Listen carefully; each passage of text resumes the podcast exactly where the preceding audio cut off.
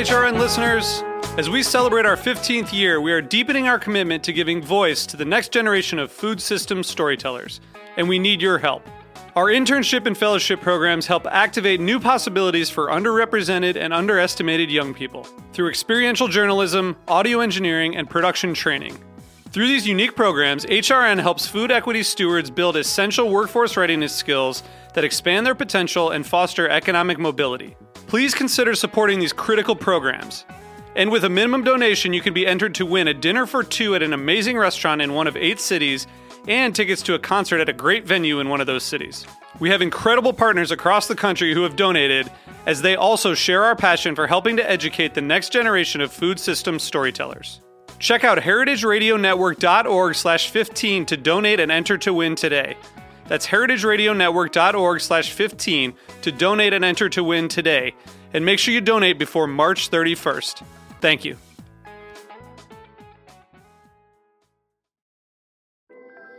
Sit down at any respectable cantina in any locally trafficked corner of Oaxaca, and they're going to drop a bowl of chapulines at your table. Crickets, really, toasted and spiced crickets. So, what do you do if you want that authentic Oaxacan experience in your home? Go to mezcalforlife.com. Mezcalforlife.com offers two flavors of chapulines spicy or lime and salt. And their chapulines come from 100% organic alfalfa farms, fresh and natural.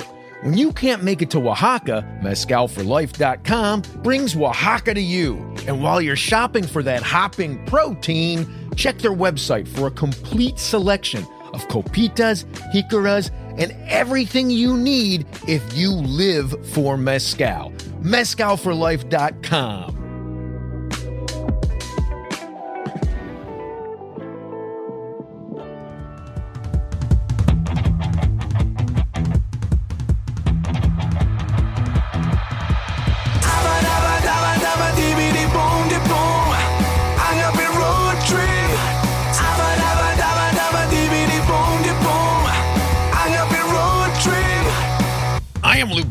I am Chava Periban. And I'm Ryan Aycock, the Cocktail MD. And this is Agave Road Trip, the award winning, critically acclaimed podcast that helps Gringex bartenders better understand agave, agave spirits in rural Mexico. And we know that it, it helps them because we get smarter and smarter and smarter with the more agave spirits that we drink. That is correct. When I first met Lou, he was not able to speak in Spanish or Arabic. and now that he has drank all these puntas and agave spirits, he can fluently speak all of these languages, right? Try go go Lou. Do Yeah, your I'm- pollos de la noche. Well, at at least at least Connie says that uh, that I, I it's either I should be in jeopardy or that I'm in jeopardy. I'm not sure which one she's talking about, but I think it's I think it's I should be on jeopardy because I'm getting smarter. Okay, so does that make any sense, Ryan? Medically speaking, has Lou become smarter because of his consumption of agave spirits? I don't know. I meet a lot of people who want to tell me their ideas whenever they're drunk, and they're they're usually terrible ideas. So, or or are you hearing him slurring his words and it sounds like a foreign language? Could it be that? Yeah, he was trying. yeah, he was trying to hug everyone and like we'll get really close to your face. Yeah, all those symptoms. Yeah, definitely. No. So what we're talking about today is alcohol's effect specifically on the brain. And every time I'm on this show, I always have bad news for everyone about Yeah, I the, get- the yeah, myths I get- regarding alcohol as a, a healthy potion. So today we want to talk about specifically alcohol and its effects on the brain and what it can do as as far as cognitive development as you go throughout your lifetime, as well as what it does to your sleep cycle. Hmm. I know. Like this all sounds so ominous. Like I'm like I'm tempted to just tell you guys that I don't want to make this episode for my for my mental sake. But anyways, let's go, Ryan, please. All right. So the last time you had me on the show, we talked about alcohol and longevity, which was the name of Raymond Pearl's book when he went around Baltimore and started interviewing families and asking about how much do people drink and at what age do they die. And that's what initially kicked off the myth that alcohol was healthy for you. Now, I'll say there is some truth to that myth. There, mm-hmm. there is the EPIC trial, or the EPIC study, I should say, the EPIC study, which came out of Europe that showed that a small amount of alcohol every day, so you're talking like half an ounce to an ounce, that did decrease death rates. But now we start looking at what is alcohol's effect on other parts of the body, not just did someone die or not, but can it affect other parts? And and so you brought me on today because we wanted to talk about brain. So Lou and Chava, what are your questions about the brain and alcohol? Well, you know, I'll tell you my my big question is I I I did, literally didn't start drinking alcohol until I was of legal age. I'm that. Oh wow. Yeah, I know. You're a unicorn. The, I know. That's like unicorn. Yeah. all the parties in high school, I'd skip it. I didn't. I didn't touch it. Um, but as soon as it became uh, legal for me to drink, I did, and and I think it was a mistake to start What? then. You know, I've been, yeah, I've been, I've, I've read a few papers. Um, of, I'm afraid to say study because Ryan takes that word very seriously. Of, of papers that suggest that the frontal lobe of the brain doesn't connect with the rest of the brain until you're somewhere between the ages of like 22 and 25, and I have this this idea, and I don't know if it's because it's literally just an assumption I made, or if uh, I read it in one of these these papers. Um, th- that that connection can be inhibited. The brain connections can be inhibited um, by drinking. Yeah, so it, most of the world What? has the I, I can't believe that ha- that actually has some reason. I, I was ready for you to say that that was absolute nonsense. No, wow. no, Okay. that's, that's actually true. So, in most of the world, the legal age of drinking is 18 because the idea is you're an a- you're an adult, you can now drink when you're 18, except in the United States. So, Lou, you're correct. The prefrontal cortex does not finish developing until you're around 25, and drinking alcohol does inhibit that development. So, we could make the legal age 25 here in the United States, but we decided to split the difference between 18 and 25, and we went with 21. And that's where which which tells you that when you're splitting the difference, whoever was making that split had clearly had a lot of alcohol when they were 16. Maybe so. So that's where the Yeah. the number came from, the the legal age at 21. That's it. That's the whole reason is because we're trying to keep people from drinking longer so that way they can develop their free prefrontal cortex. That's it. That's all it came But so in theory, we should wait until we're 26. Yes, in theory you should wait until your mid 20s to pick up Jesus your first drink of alcohol.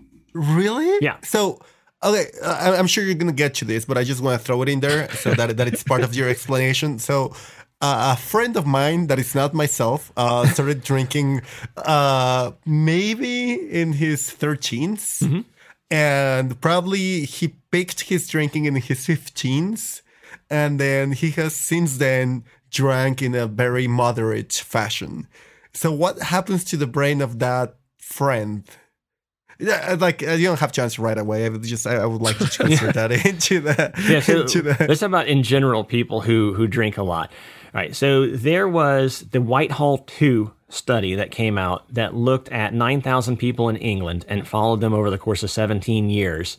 And it followed them for a variety of factors, but one of them looked at dementia and it found that people who who uh, drank particularly a large amount, so you're talking like f- what they called 14 units a week, so 14 drinks every week, Wow. had much higher rates of dementia.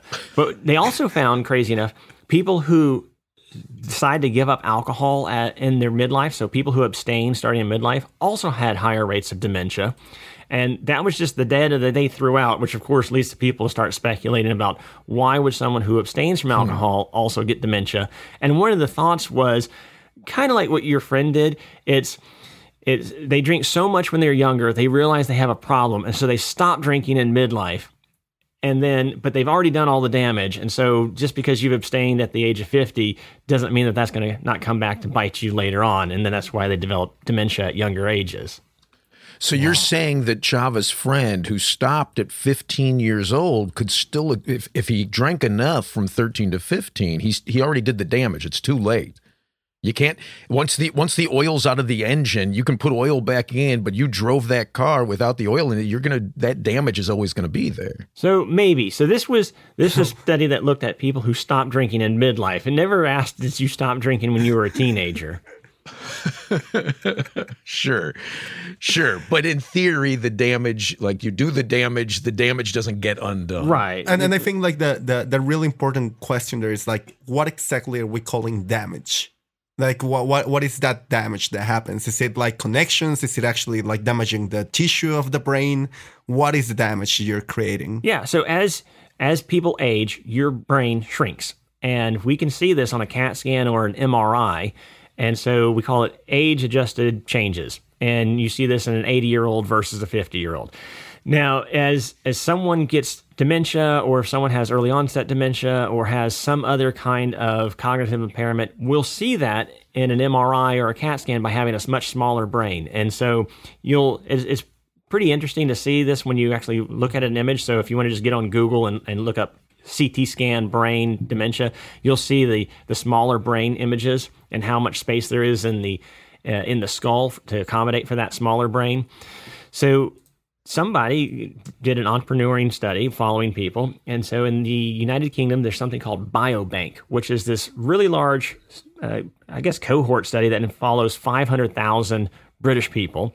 And it's pretty involved. It involves questionnaires as far as like lifestyle. It involves things like just, blood, urine, and what. Just a, a quick aside. Yeah. I just kind of love the fact that everybody's studying the uh, the brains of these people who live in the UK. Yeah, because uh, like that's the most interesting brain in the world. Anyway, sorry, keep going, Ryan. Well, a lot of that has to do with funding for research yeah. in the UK as well as its NHS system that uses the same hospital system and the same electronic medical yeah. system for everyone. So it's a lot easier to do research in the UK than it is in most other countries, just for the setup of the medical system.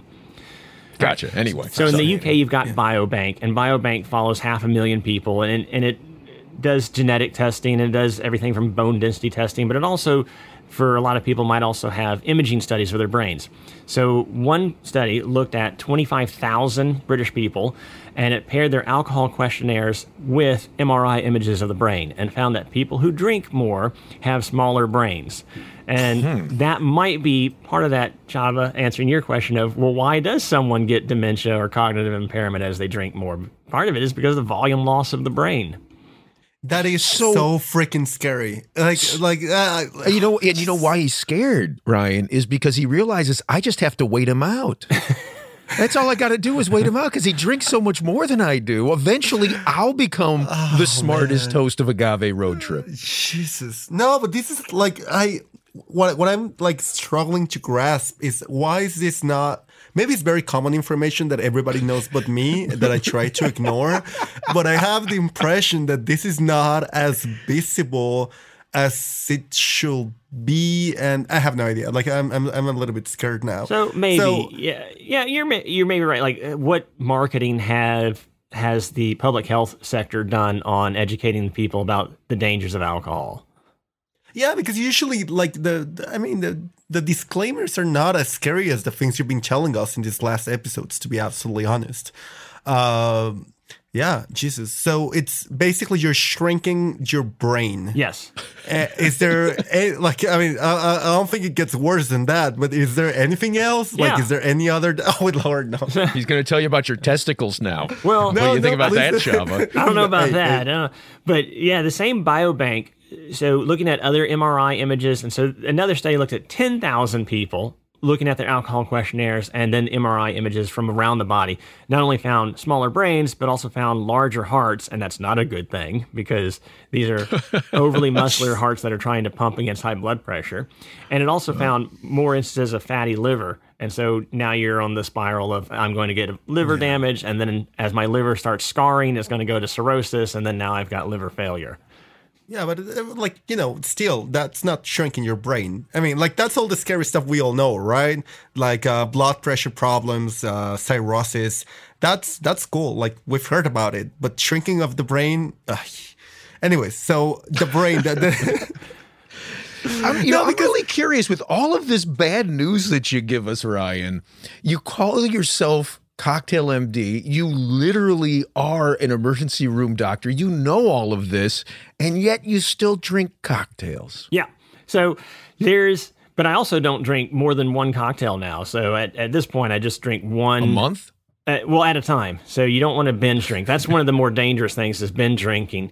Not not just for health on your brain, but all the things that come along with binge drinking, like violence and and traumatic death. That would be the the big one. And divorces and uh, family drama and uh, I mean soap operas are based on the notion of binge drinking. Yeah. So yeah. But so you you drink one cocktail a week? Is that what you're saying? Yeah. If so, if I have a night off and I'm going to drink, it, if it's going to be maybe one cocktail and that's it, that's that's it for my whole day. And so, yeah, there are all these great things out there, and I'm sure I want to try them sometime. But unfortunately, that's the limit that I've imposed myself. And you and we do this for all sorts of parts of our life. So I'm sure smoking is delightful for smokers, but I'm never going to pick up a cigarette because of the dangers that are inherent to it. Or riding a motorcycle without a helmet on. That, again, I'm sure it's thrilling riding a motorcycle at 80 miles an hour without a helmet on, but I've also seen what happens when people get into wrecks. And so it's just something that I'm never going to do. Right, not even once a week. Yeah. So, right. So there are there are things out there that I may enjoy or I may think that I might enjoy should I pick them up, but I'm never going to do it because I know the downstream health effects of that. Jeez. So are you huh? So are are you suggesting then that people shouldn't drink? You know, people can drink. So we, we talked a few times about the about the whole alcohol long, longevity. But if you're going to drink, you have to drink in small amounts. Moderation. Yeah, and, So- and again, that term moderation it's it's kind of it means different things to different people. And Yeah. so it, it really for me it'd be like you, you should probably stick to two ounces or less if you're going to drink. Jesus, and you know, like I'm gonna say something that it's it's gonna sound, I guess, uh, like, like if I'm trying to make a big deal out of it, but yeah, like I if if I were to lose my legs, that will definitely suck, right? My life will be changed for the worse for the rest of my life. But that I, I wouldn't be that sad about it. Like I will live like most people live in Mexico City, just sitting in their in their chairs all like I don't know, like. But if I, I, I know exactly where he's headed with this one, and so do you, Ryan. yeah, but but if I lose my mind, if I lose if I lose my brain, that is who I am. That is the most significant part of, of what makes me a person. So ju- I am endangering the the most why are you whistling, Lou? Nothing. Keep going. Oh, well, I like that. I am endangering the the thing that that makes me a human, basically. And when you say dementia, I'm I'm guessing you're considering Alzheimer. Yeah. You're considering a bunch of degenerative, horrifying things that are gonna get you in in in a long extended period of suffering so it's not like you're gonna die tomorrow you're gonna be 10 years in an asylum like being taken care of and like not really have the humanity you were used to Yeah, so your your brain essentially defines who you are, like your personality, your your ability to think, your ability to experience things. That all comes from your brain. And so you're right. Things like d- telling people they're going to get dementia or telling people that they're going to have a stroke certainly gets their attention. And so if you tell them drinking high amounts of alcohol for a long period of time is the same as smoking for a long period of time, you're going to increase your rates of a lot of bad stuff down the road. jesus christ You know, on the on the bright side, Chava, if you if you do lose your mind, like you're not going to care what the end of your life looks like. You'll be living in a fantasy land. well nobody knows that for sure though right ryan nobody knows exactly what happens inside the mind of somebody with alzheimer like they don't know if like which is your level of perception Yeah, so I, I get to see both ends of the spectrum of dementia. So some are the happy, demented people who are just kind of laughing and jovial, but they really have no idea where they are or, or what they're doing. But I also see the, the other end of people who are scared and they come into the emergency room violent and attacking people because they have no idea who they are or where they are. Wow. yeah it's not yeah jesus christ Well, you know, I have to I have to thank you, uh, Ryan, because I think what you've just done is you've made all of my future trips with Chava so much easier for me. what Sounds to me like you're going to be cutting back on how much you drink. Significantly, yes, yes, absolutely. But Yeah. come on, I, I like I, I I say party sometimes, but I've always woke. I always wake up at four a.m. to get out to to the next stop. So 4 a.m. That's that leads me to a next transition here. So there's this there's this idea of a nightcap or drinking right before going to bed because alcohol is a sedative and will put people to sleep. And and yeah, again, alcohol is a sedative, so it can make you sleepy. But the problem is that drinking alcohol before bedtime really delays your onset of sleep and then causes you to wake up more during sleep and then leads to in turn more daytime sleepiness. So alcohol hmm. disrupts your sleep cycle. And if you're waking up at 4 a.m that's probably why is because you've thrown off your sleep cycle from the night before you know what, you- what you're saying would be logical for anybody else, but really the thing that wakes up Chava at 4 a.m. is is Lou Bank. Oh, okay, all right. Yeah, I we just need really to like get to. we need to get to Jalisco by 6 a.m. Yeah, Wake I- up, Chava. I just like to be on the road in the middle of a beautiful place during sunrise because that's how you're going to get the beautiful pictures. Well, which um, I agree. I fully agree with that. Just But- but- still annoying. Yeah, but I, you know, but I think that's I think that's a really important point. Is uh, we tend to I tend to finish my drinking at about 11 a.m. or noon when we're traveling, um, because I don't like to have that feeling as I'm trying to go to sleep. Um, but I yeah, I think I think that's yet another another thing to think about if you're drinking and if you're in the business of drinking right? And you end your you end your you end your evening at ta at two two a.m. and then you have a drink after that. Like that, that's got to mess up your schedule, which is going to mess up your long term health. Yeah, that's a real concern for bartenders or people who work in the industry. Like uh, brand ambassadors, for example, get called to a lot of parties and have to drink a lot. So, yeah, you're you're right, Lou. Drinking a lot, uh, prob- especially at nighttime, especially right when you're going to have to go to bed, causes its own set of problems. In addition to all the other things that we've just discussed. Yep. Well, this is going to be the last episode of our podcast. No one's going to want to like listen Ryan- to us again. I- I'm, I'm gonna start calling this the horror, like the horror Ryan show. Just when you thought it was safe to go back to podcasts. cholera, E. coli, cardiovascular disease, salmonella, substance abuse. It's the Horror Ryan Show. air pollution, blindness, cancer, diabetes, cerebrovascular accident, anemia, bird flu, dysentery, drugs, aging, leprosy, breastfeeding, rabies, cloning, bovine spongiform encephalopathy, diarrhea. Wait a minute. The call. It's coming from inside the bar. It's the Horror Ryan Show. Yeah, baby, I'm here to burst all your bubbles. Pop, pop.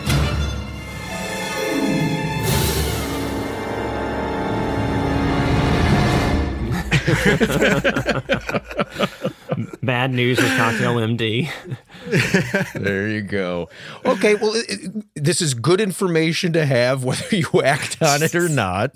Um, yeah, and thank you, Ryan. Oh Lord, thank you, Ryan. Really, thank you. Thank like, you, like guys. it's. Uh, I, I think this. Uh, I, I want to stress how much I. I think this should be more available, more visible, even if it sucks, because I think we all should be more aware of what our decisions really mean for the long run. So thanks, Ryan. And thanks, Lou, for being part of this, whatever's. okay, guys, catch you next episode. adios, adios. Goodbye. This has been Agave Road Trip, the podcast that helps gringo bartenders learn about agave spirits. Your hosts are Lou Bank and Chava Periban. Sound engineering by Roy Sierra. Theme song performed by Gabriel Oliveira and Mark Rico. Sign up to become a road tripper and listen to more episodes at agaveroadtrip.com. If you enjoyed this podcast, please let us know. And if you hated it, recommend it to your enemies. You can also find us on Facebook and Instagram. Lou is in charge of our social media, so if he happens to sound like an old man, forgive him. He is one. Agave Road Trip is a production of 10 Angry Pitbulls, Inc. Agave Road Trip is powered by Simplecast. Thank you for listening to Heritage Radio Network. Heritage Radio Network is food radio supported by you. For our freshest content, subscribe to our newsletter. To subscribe to the Heritage Radio Network newsletter, enter your email at the bottom of our website, heritageradionetwork.org. Connect with Heritage Radio Network on Instagram and Twitter at heritage underscore radio. You can also find Heritage Radio Network at facebook.com slash heritage radio network. Heritage Radio Network is a nonprofit organization driving conversations to make the world a better, fairer, more delicious place. Heritage Radio Network couldn't do that without support from listeners like you. Become a part of the food Food World's most innovative community today. Subscribe to the shows you like, tell your friends, and please join the Heritage Radio Network family by becoming a member. To become a member of the Heritage Radio Network, click on the beating heart at the top right of our homepage. Heritage Radio Network can become addictive. Programming you hear on Heritage Radio Network can drive you to eat, drink, and listen to more programming on Heritage Radio Network. If it drives you to drink, please do not drink and drive. Drink responsibly, eat responsibly too, and listen to Heritage Radio Network responsibly. To listen to Heritage Radio Network responsibly, wear protective earbuds. While wearing protective earbuds, do not drive or walk. Sit in a comfortable chair. If that comfortable chair has a hard seat, please remember to get up and stretch every 30 minutes. If you get up and stretch every 30 minutes, do not stretch beyond your abilities. Stay within your defined stretching capacity and consult a doctor who specializes in stretching. If you do not have a doctor, listen to all the shows on the Heritage Radio Network. There has to be at least one doctor among the Heritage Radio Network podcast hosts. Thanks for listening. Agave Road Trip out.